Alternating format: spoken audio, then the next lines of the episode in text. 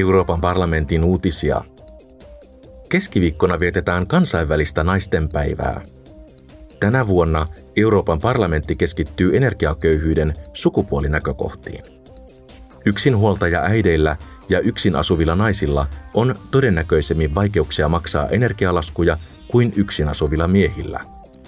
Tämä johtuu usein alhaisemmista keskituloista sekä matalapalkkaisten, osa-aikaisten ja epävarmojen työsuhteiden yleisyydestä. Vuonna 2020 sukupuolten välinen palkkaero EU:ssa oli edelleen 13 prosenttia.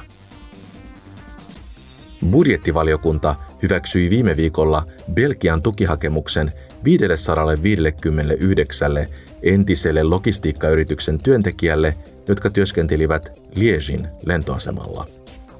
Heidän on tarkoitus saada 1,9 miljoonaa euroa EUn tukea, jolla heitä autetaan löytämään uusia työpaikkoja, kehittämään uusia taitoja tai perustamaan oma yritys.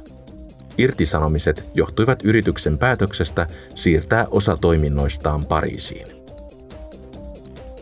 Tuhannet 16-30-vuotiaat ihmiset eri puolilta Eurooppaa ovat Euroopan parlamentissa Strasbourgissa 9.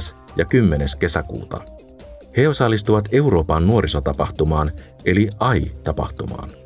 Nuoret keskustelevat ja jakavat ideoita siitä, miten Euroopan tulevaisuutta voidaan muokata.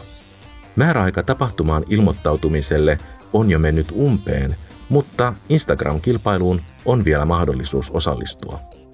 Ja kuva hashtagillä AI2023 Contest. Kuusi henkilöä voittaa matkan Strasbourgiin. Lisätietoja löydät Euroopan parlamentin verkkosivuilta. Uutiset toimitti Euroopan parlamentti.